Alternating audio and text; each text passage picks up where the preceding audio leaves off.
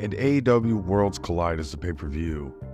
There's some good matches on that card, actually, for AEW. It's kind of something interesting to see.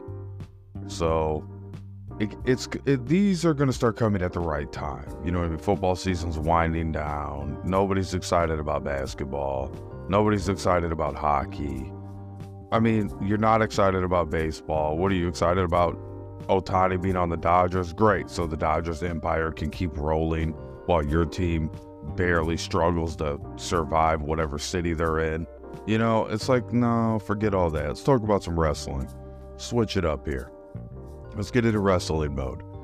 Because the thing about WWE and AEW and, you know, these type of events and this type of sports entertainment is just better than basketball and hockey and baseball, just not better than football. And I like professional fighting more than WWE. Like I like the MMA um, a lot more than WWE. I would say a lot more. I would just say a little bit more. Now, I would say I like WWE and AEW a lot more than boxing, yes, because your best boxers are fighting once or twice a year. You know, I, I just, I don't understand that. These WWE guys are on the road every week, putting it down, you know what I'm saying? And they're also having to act. They can't just get hit with a trash can once and stick around, you know what I mean? They actually have to act. So,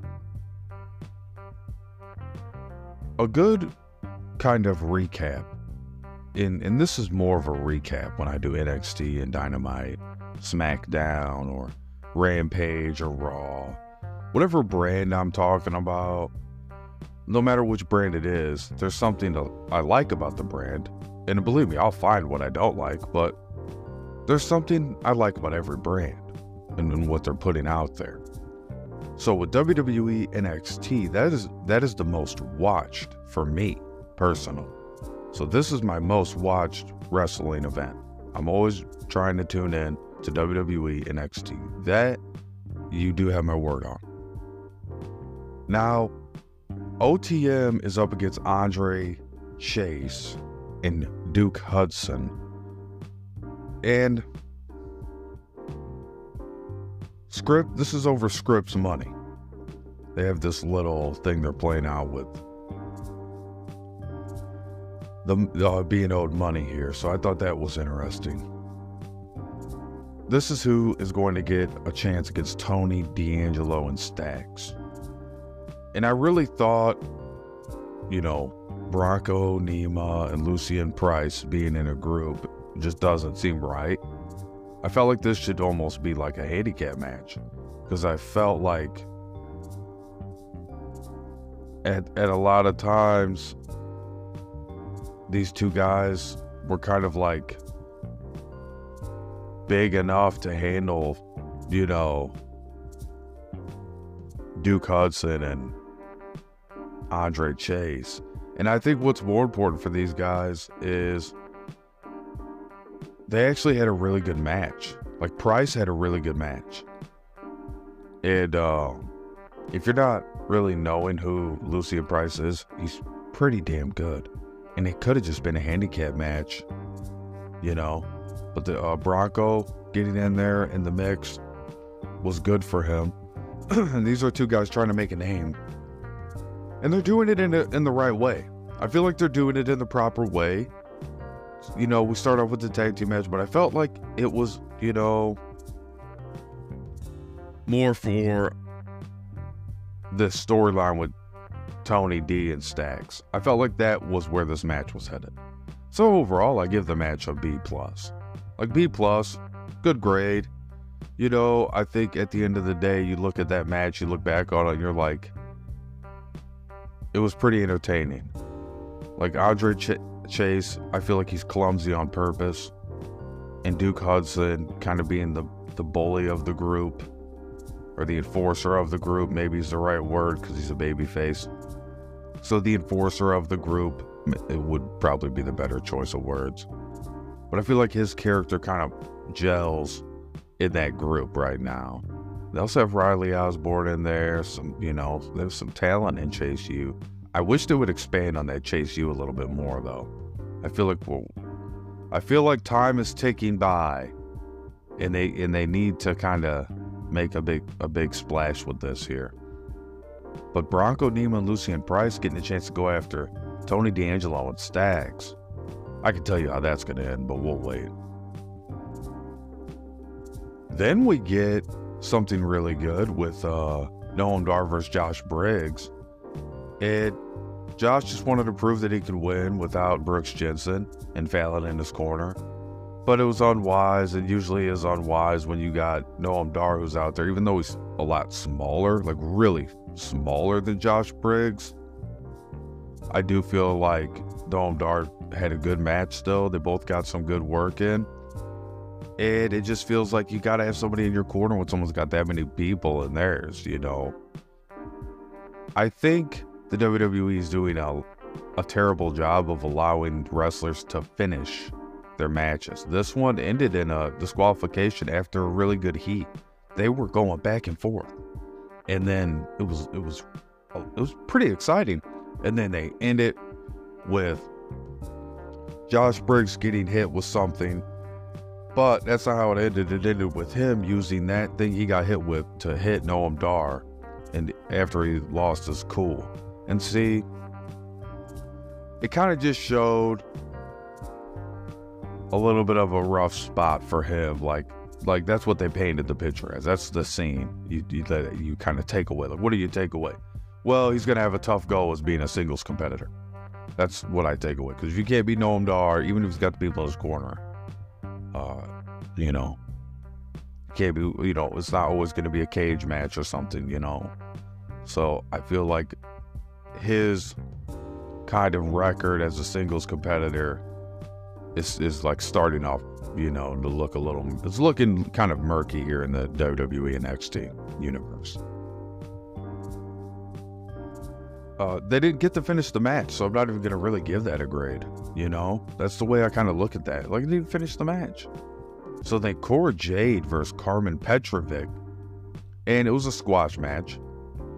Cora Jade comes out there, squashes Carmen after Carmen does like a few good moves in her arsenal. But Cora Jade looked amazing. Looks like number one, she's put on a little bit of muscle. Looks like she's super lean and she's moving probably the best she's ever has in the WWE square circle. Like she's moving the best she ever has. You could tell. Um, it was a good performance in a short time. Gigi Dolan running out to save Petrovic at the end. That was a welcome sight. B on the grade. We'll give it a B because it's a squash match. We can't give it too high of a grade. so it's cool. Then Riley Osborne versus Lexis King. And that really didn't do it for me. But I do like the intensity that Riley Osborne brought. But I feel like at this point with Lexis King, like, it felt like this was a match. You know, he knew he was to lose it. So I don't know. I'm not saying he didn't put on a good effort. I'm just saying that it felt like I got the feeling like, well, it doesn't look like he's to win like at any point. And Riley had a really good match. Chase University returns with a vengeance, and that's what they got to do. They got to have guys in that group, and they need to be like a Judgment Day, but the opposite, the, like a good day. You know what I'm saying? Like how they had the New Day. Well, they kind of got to be like the good day, you know. Bron Breakker up against Nathan Frazer. Oh, and that Riley Osborne match, we'll grade that at as uh, a C between Lexis King and uh, Riley Osborne representing Chase University. Grade that out as a C. Then Bron Breakker meets Nathan Frazer, and this was a real treat for the fans, in my opinion. Um, it's like just showing Nathan Frazier Frazer can hang with the big dogs. You know, he's exciting, he's fast. Bron is in the best form he can be and looks like he got in great form as well. You know, Nathan Frazer hit a super kick and almost won that match. And uh, Bron ends up coming out on top, has a nasty spear, then goes and finishes Nathan off. But I, I think that,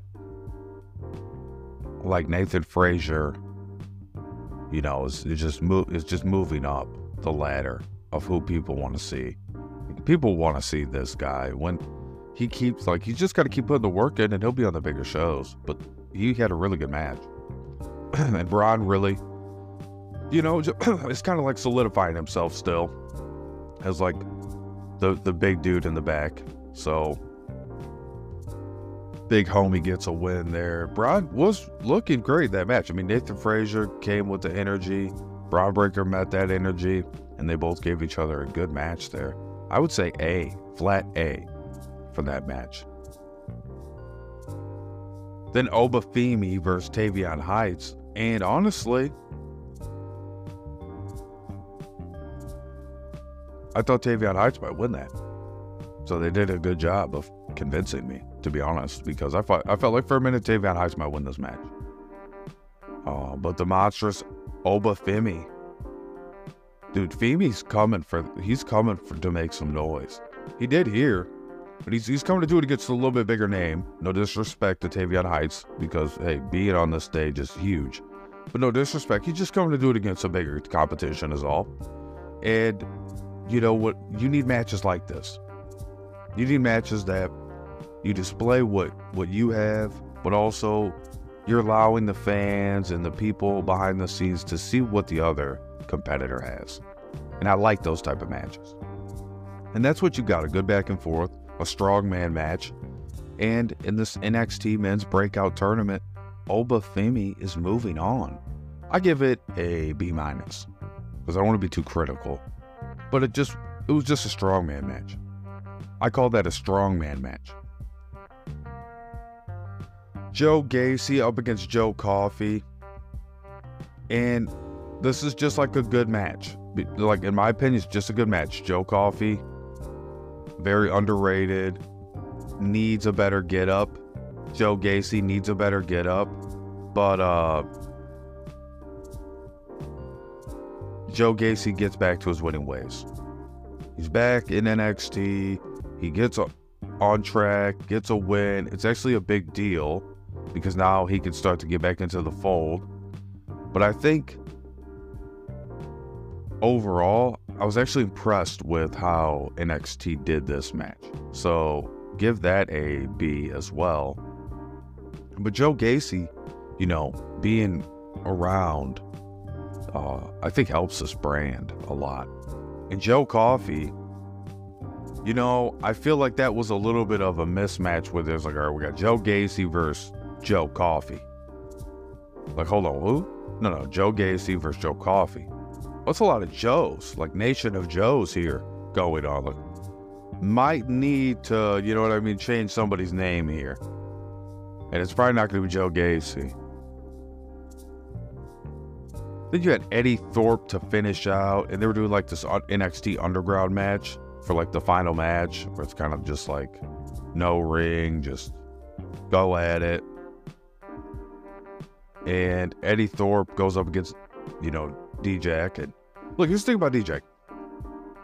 He's actually a pretty tough competitor. Like, he's pretty tough. He talks a big game. That's just his character, his persona. He's really a good wrestler. He reminds me of the big boss man, but actually just a little more athletic. Can do a little bit more than Big Boss Man could. Not much more though, but just, just like a, a little bit more to be fair. And then you look at Eddie Thorpe and you're like, well, I feel like if this guy could put it all together, he's like the next Ultimate Warrior. Now, does he see himself as that? Who the hell knows? I just think that that's like his path, is that Ultimate Warrior type of path for Eddie Thorpe. And he comes out there looking like the freaking Ultimate Warrior. So, I don't know. You got Dijak that's looking like Big Boss Man, and you got Eddie Thorpe looking like the Ultimate Warrior. So of course I like the match.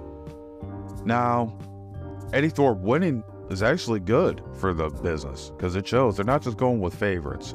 Because I think Dijak might have been the favorite to win that. I might be wrong, but I feel like sometimes the villain could be a little bit more favored than the hero or the baby face. You know, I would say hero, I'd say baby face, but yeah, I, I feel like that was a good choice. And to call it NXT Underground, to try to channel some of that E, uh, you know, ECW energy, that old WCW Nitro energy they're trying to channel there, a little bit of that attitude, atmosphere. You know, they're trying to channel something here. And I think they did a good job because I feel like people just wanted to kind of see what is this NXT Underground thing going on.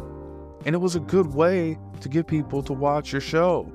So good job, WWE, NXT. Good job, cast and crew. But no, I enjoyed the show.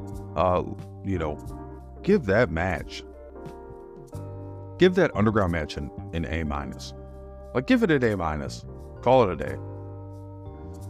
Overall, WWE NXT, the final grade, I grade it as a A minus, as a matter of fact. That was a good episode that had a lot of wrestling, had some promos getting cut, but the wrestling outshined the promos. A minus final grade on WWE NXT for the results and recap right here on Preston Super Show. I'll be right back talking about AEW Dynamite's results from Wednesday. And then I have the big picks for you for AEW World's End coming up on Saturday. Talk about the match order and we'll talk about who will win each match. A lot of people are out there betting on this. Thanks for tuning in, and I'll be right back after this.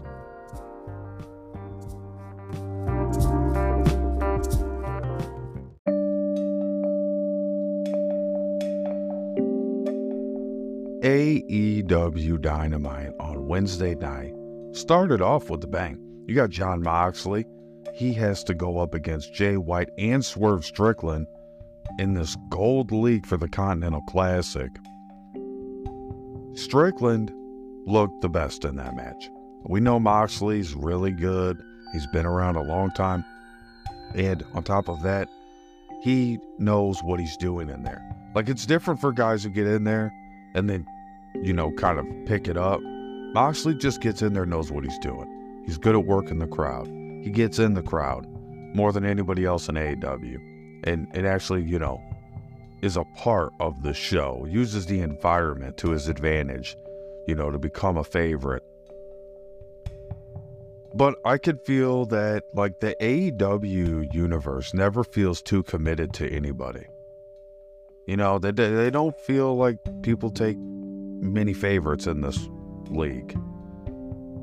Jon Moxley, I like what he did in this match. I'll tell you that much. But I was I was more impressed with Swerve Strickland. And at some point, I feel like Jay White actually like spit at Jon Moxley. Now I don't know if he did, but it kind of looked like it. And I don't know if that was just part of the show, part of getting it worked up, or whatever they're doing there to create a little bit of, you know, heat between them. Well, it's there because I could see something in Moxley's eye that was like, what the, what the, you know what I mean? What was that?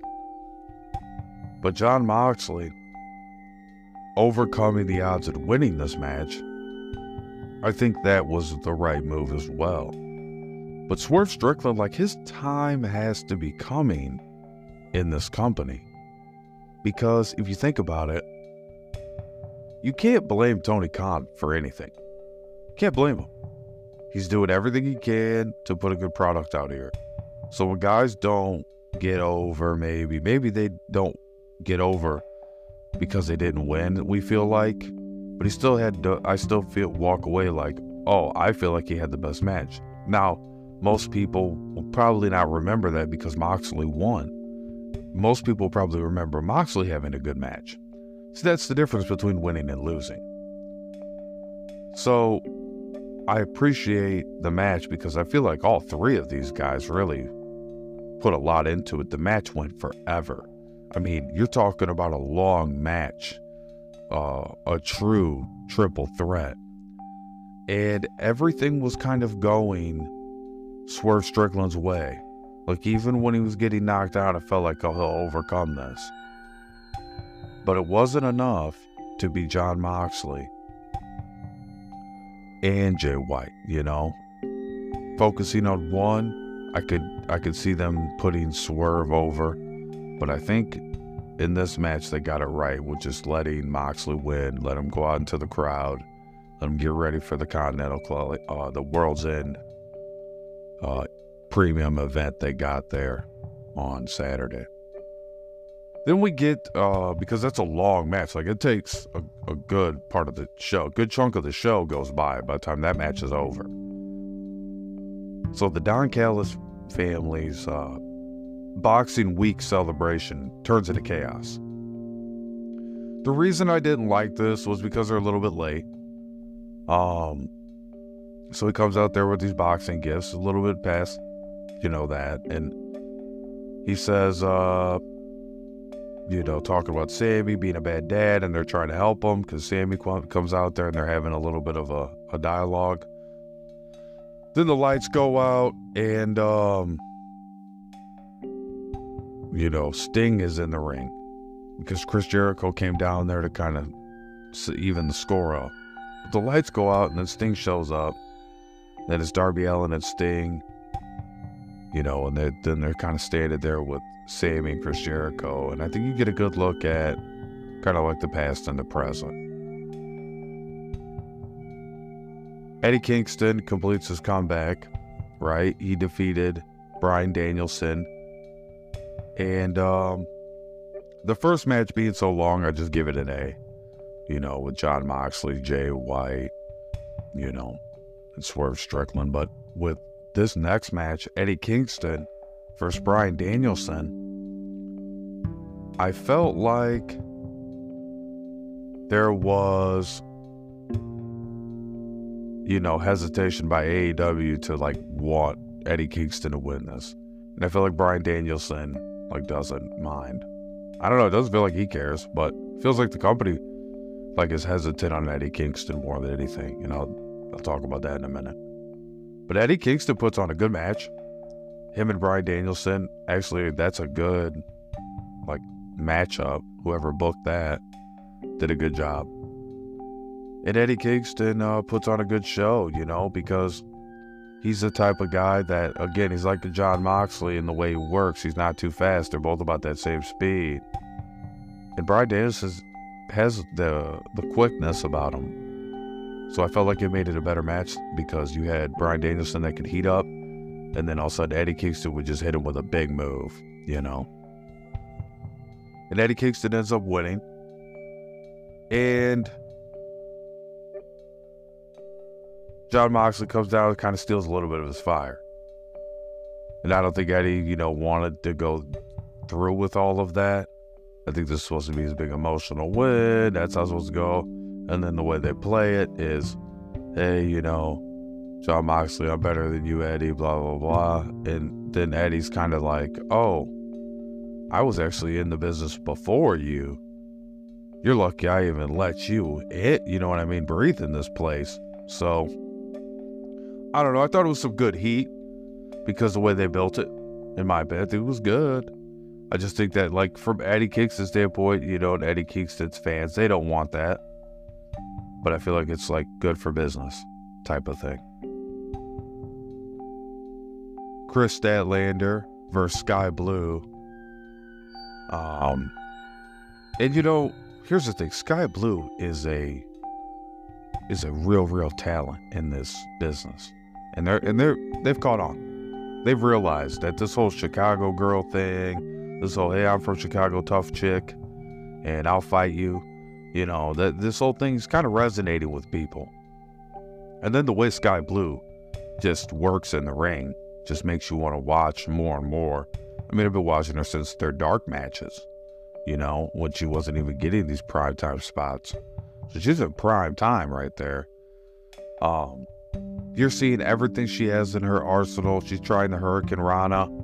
Um, Willow Nightingale is uh, around because uh, what happens is after Skye Blue wins, they're about to put a beat down on Kris Statlander, and um, well, Willow Nightingale makes sure that doesn't happen. So it ends up being a good match for Skye Blue, good match for Kris, But I think Skye Blue just shows you that she's just on another level in this business. And I, I just am really impressed with her. You know that Eddie Kingston match? I give that, I grade that, graded that out at like a B, just a flat B. And that Skye Blue match was like a B plus. But uh, it wasn't like a ton of matches. Like, listen to the matches compared to what WWE put on. These were these were like very long, kind of like WCW format it is kind of like a little bit of a WCW playbook. It feels like. MJF loses his tag team titles. And Joe is in the league with the devil. Remember, the devil's a character they're bringing into the fold here. And they, they're running this devil storyline. Here's where I feel like they got people confused. I don't think it's time for MJF to like leave the business. He's he, he's still dealing with a real injury, and he's still like getting by for the rest of this year until next year, and then whatever happens happens. But everybody's kind of like losing their mind because of Samoa Joe putting a freaking, you know, a good night, a good night Irene basically on MJF there, like putting his lights out. I think ultimately you shouldn't be surprised. That's classic Samoa Joe. That's TNA Samoa Joe right there. You know what I mean? That's Impact Samoa Joe right there, coming in and doing what he does best. In my opinion, that's what he does best is is be the villain, be the the heel. Forget all that hero crap. He's a way bigger villain than MJF has been. Um, MJF is just good on the microphone, just better on the microphone than Samoa Joe. Samoa Joe, the way he works, oh, I'll take villain Samoa Joe over uh, this MJF currently any day. And that's not because of the injury. I'm talking before this injury he had. He started talking about his shoulder having an issue, talking about in his arm there. That's, you know, making it harder to do matches until it's fully healed. Well, let me tell you, Samoa Joe's had his fair share of injuries too. And I still take Samoa Joe. You know, it, it's uh, if I had to have a tag team partner, you know, because I think Samoa Joe is very underestimated and underappreciated in professional wrestling. I'll say it. I think he is. I think that Samoa Joe doesn't get talked about like some of the bigger stars, but he's just as big a star as the rest of them. And Samoa Joe doing what he did just shows that MJF ain't the only villain out there. And that's what they have to show in this business. They have to be able to cut, because they're kind of like on the fence with Skye Blue. Do they make her a villain? Do they, you know, make her a hero? What do we do? But in AEW, you know, they really need to separate baby faces from heels and, and really make that stand out a little bit more. Because the whole business right now is like heels everywhere, full of heels, trying to do babyface storylines. So I think that's another kind of ab- abnormality in the in the company right now. The match itself, with it, this tag team match, I, I wasn't a big fan of it to be honest with you. I liked how it ended. that was my favorite part about that match. And then um, for all intensive purposes. Like MJF is still great, you know, and I feel like it's a good storyline. To be honest with you, I don't think they did anything wrong with the storyline. They someone say, "Oh, they've done this before," they blah blah blah, whatever. It, it is what it is. I mean, I, I'm not surprised, uh, you know, to say the least. I just don't give that match a high grade. You know, we say C on that. But overall, this AEW Dynamite really wasn't a lot of action, unless you're talking about the length of matches. If you're talking about quality, the quality of the matches was pretty good. Was it the best, oh, best ever? No, it wasn't. It was pretty good, but you're talking about a small sample compared to what WWE NXT put on in the same amount of time. So I really think WWE NXT won this week over AEW Dynamite. And I also believe that like the proper grade for this AEW Dynamite, because there were some promos that were like part of the kind of stories going on in the back that needed to be cut. So they did a good job there and kind of built up for their card coming up. And then we have Rampage tonight, also SmackDown tonight. But that AEW card is very interesting. And we'll be talking about that next here on Preston Super Show.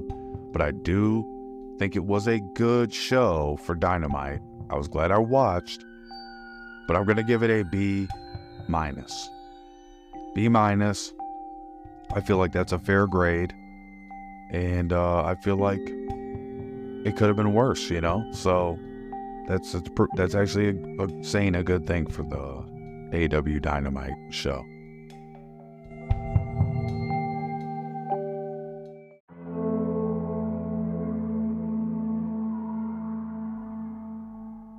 Starting with the AEW World's End card. This is like a big New Year's deal here. So you have their first ever World's End pay per view. It is a stack card. It's huge. It's it's like a huge, huge deal. And I like the matches a lot. That I I will tell you. I like all of the matches on the card. So I'm gonna talk about the matches. And I'm gonna give you a winner in these matches. The only one I'm not gonna give you a winner for until the end is the Battle Royal. And that's just because I'm just going to look over a little bit and I'm going to make that decision at the end of the show. Starting with the FTW Championship Zero Hour pre show Hook vs. Wheeler Yuta. Now, in that Zero Hour is the 20 man battle royal as well. But just looking at this match, the way it's shaped up, Hook the champion of the, F- the FTW champion versus Wheeler Yuta. And to be honest with you, you look at this match and say on a on a pre-show zero hour it makes sense for there to be a good match a great match memorable right? But not a championship change. Not at this point in the show the only way i see that is if they really have a plan to elevate hook forward so far he's been the ftw guy hook wins it's a great match but Hook wins the FTW championship. Then you get the 20 man battle royal, and you know, it's really not even that important who wins the battle royal. All it is is just ensures who's going to get a shot at the TNT championship match. There's plenty of ways to get that, but a 20 man battle royal that was announced last minute seems to me like it was just slopped together, and that's kind of what it's going to come down to. They didn't even announce all of the participants. So, as far as a prediction goes, expect it to be somebody who doesn't have really anything else going but can give the TNT Championship a good, you know, run for their money, depending on who wins. Swerve Strickland versus Keith Lee will be after. It'll start off the pay per view after zero, zero hours done. I believe Swerve Strickland wins. I'm going with Swerve Strickland as my pick here over Keith Lee. I think Keith Lee is, you know, maybe the better entertainer, but I think Swerve Strickland has kind of captured momentum. Looking at Dynamite, you're going to see Rampage tonight. I don't know if he'll be on Rampage. Don't know if Keith Lee will be, but they have this match here that they really can win over some more fans and and, and really maintain um, the fans they do have in AEW and really help the brand. This is a match that can really help the brand. Swerve Strickland versus Keith Lee. I like Swerve Strickland to win. TBS Championship on the line. Julia Hart, the incumbent, versus Ab- Abaddon. So, I think Julia Hart wins. I think it's just clear. Just it's supposed to be a good match. I don't think it will go that long. I think Julia Hart, clear and cut, wins this match for the TBS Championship. But I will have a something to say about it. She'll have something to say about this. Then we get Miro versus Andre El Idolo. And I actually think Idolo wins this. I feel like for Miro, it's him. He's just like happy to be a part of the show right now, which is cool. Nothing wrong with that. But I don't see the next level yet. So this will be a good match to kind of check out and see if we if we get that next level feeling from him. But Idolo, every time I watch that guy, I'm more impressed with him. So I, I like him to win this match against Miro. Then you get the eight man tag team match Ricky Starks versus Big Bill, Kyle Fletcher. Uh, well, Ricky Starks, Big Bill, and Kyle Fletcher versus Powerhouse Hobbs, Chris Jericho, Sammy G, Sting, and Darby Allin. So, how do they have this laid out? You get Ricky Starks, Big Bill, Kyle Fletcher, and Powerhouse Hobbs versus Chris Jericho, Sammy Guevara, Sting, and Darby Allin. Well, that's going to be a win for Chris Jericho and Sting's team. Chris Jericho and Sting don't team up and lose. That wouldn't make any sense.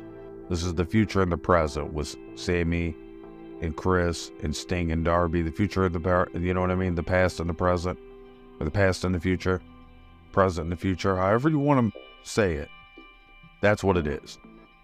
But Ricky Starks is going to shine. Powerhouse Hobbs is going to shine. And these guys are really starting to distance themselves. Big Bill, Kyle Fletcher, hey, you know, welcome to the club. But uh, yeah, give me the the four man team of Jericho, Sammy, Sting, and Darby in that one to win over Ricky Starks, Big Bill, Kyle Fletcher, and Powerhouse Hobbs. Then we get the AEW Women's World Championship Toni Storm versus Riho. it's time for like a shakeup here with the AEW Women's Championship. Like, time for Toni Storm to take an, an L here. I think Riho wins, and I I feel like that would get the crowd really into it. I feel like that gets the crowd hype in Long Island.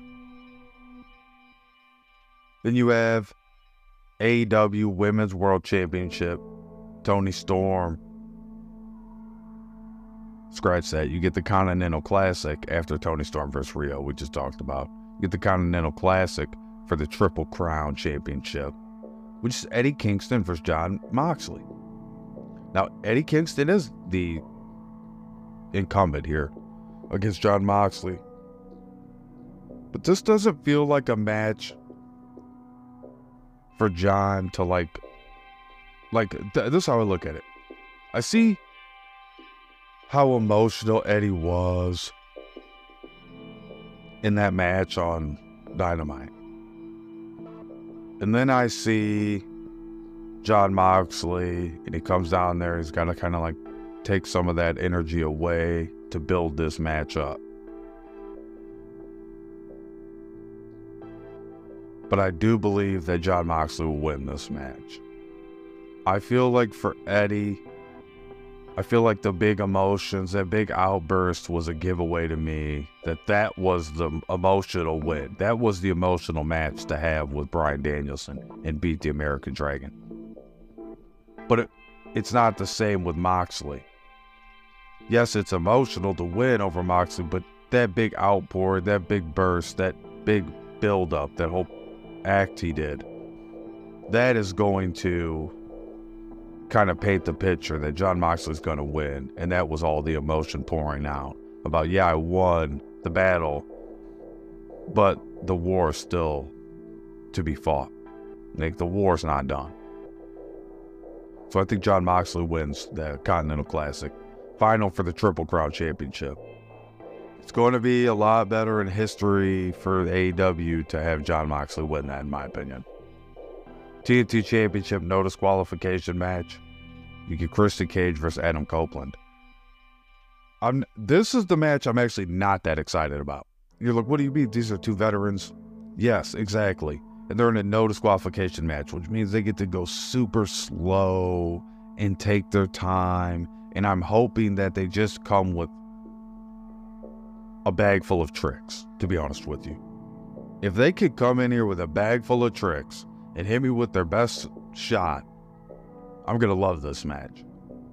But if they come into a no disqualification match and play it old school, boring, just trying to play up to the crowd, I'm going to be really tired of this match quick. I do believe Christian Cage wins. Edge doesn't mind losing on the big stage. Lost in front of his home crowd on the big stage. So I think Christian Cage retains the TNT Championship in this one. Then you get AEW World Championship, MJF versus Samoa Joe. In this one, I think we're about to get a shocker. I think they're saving the shocker for the end. And I think Samoa Joe beats MJF here. I'm going to go on the record and say that. I think Samoa Joe beats MJF, finishes MJF here, and for all practical purposes, it's just to build up MJF's character more. That's the whole logic behind it. But it gives Samoa Joe another chance to ride into the sunset with the glory.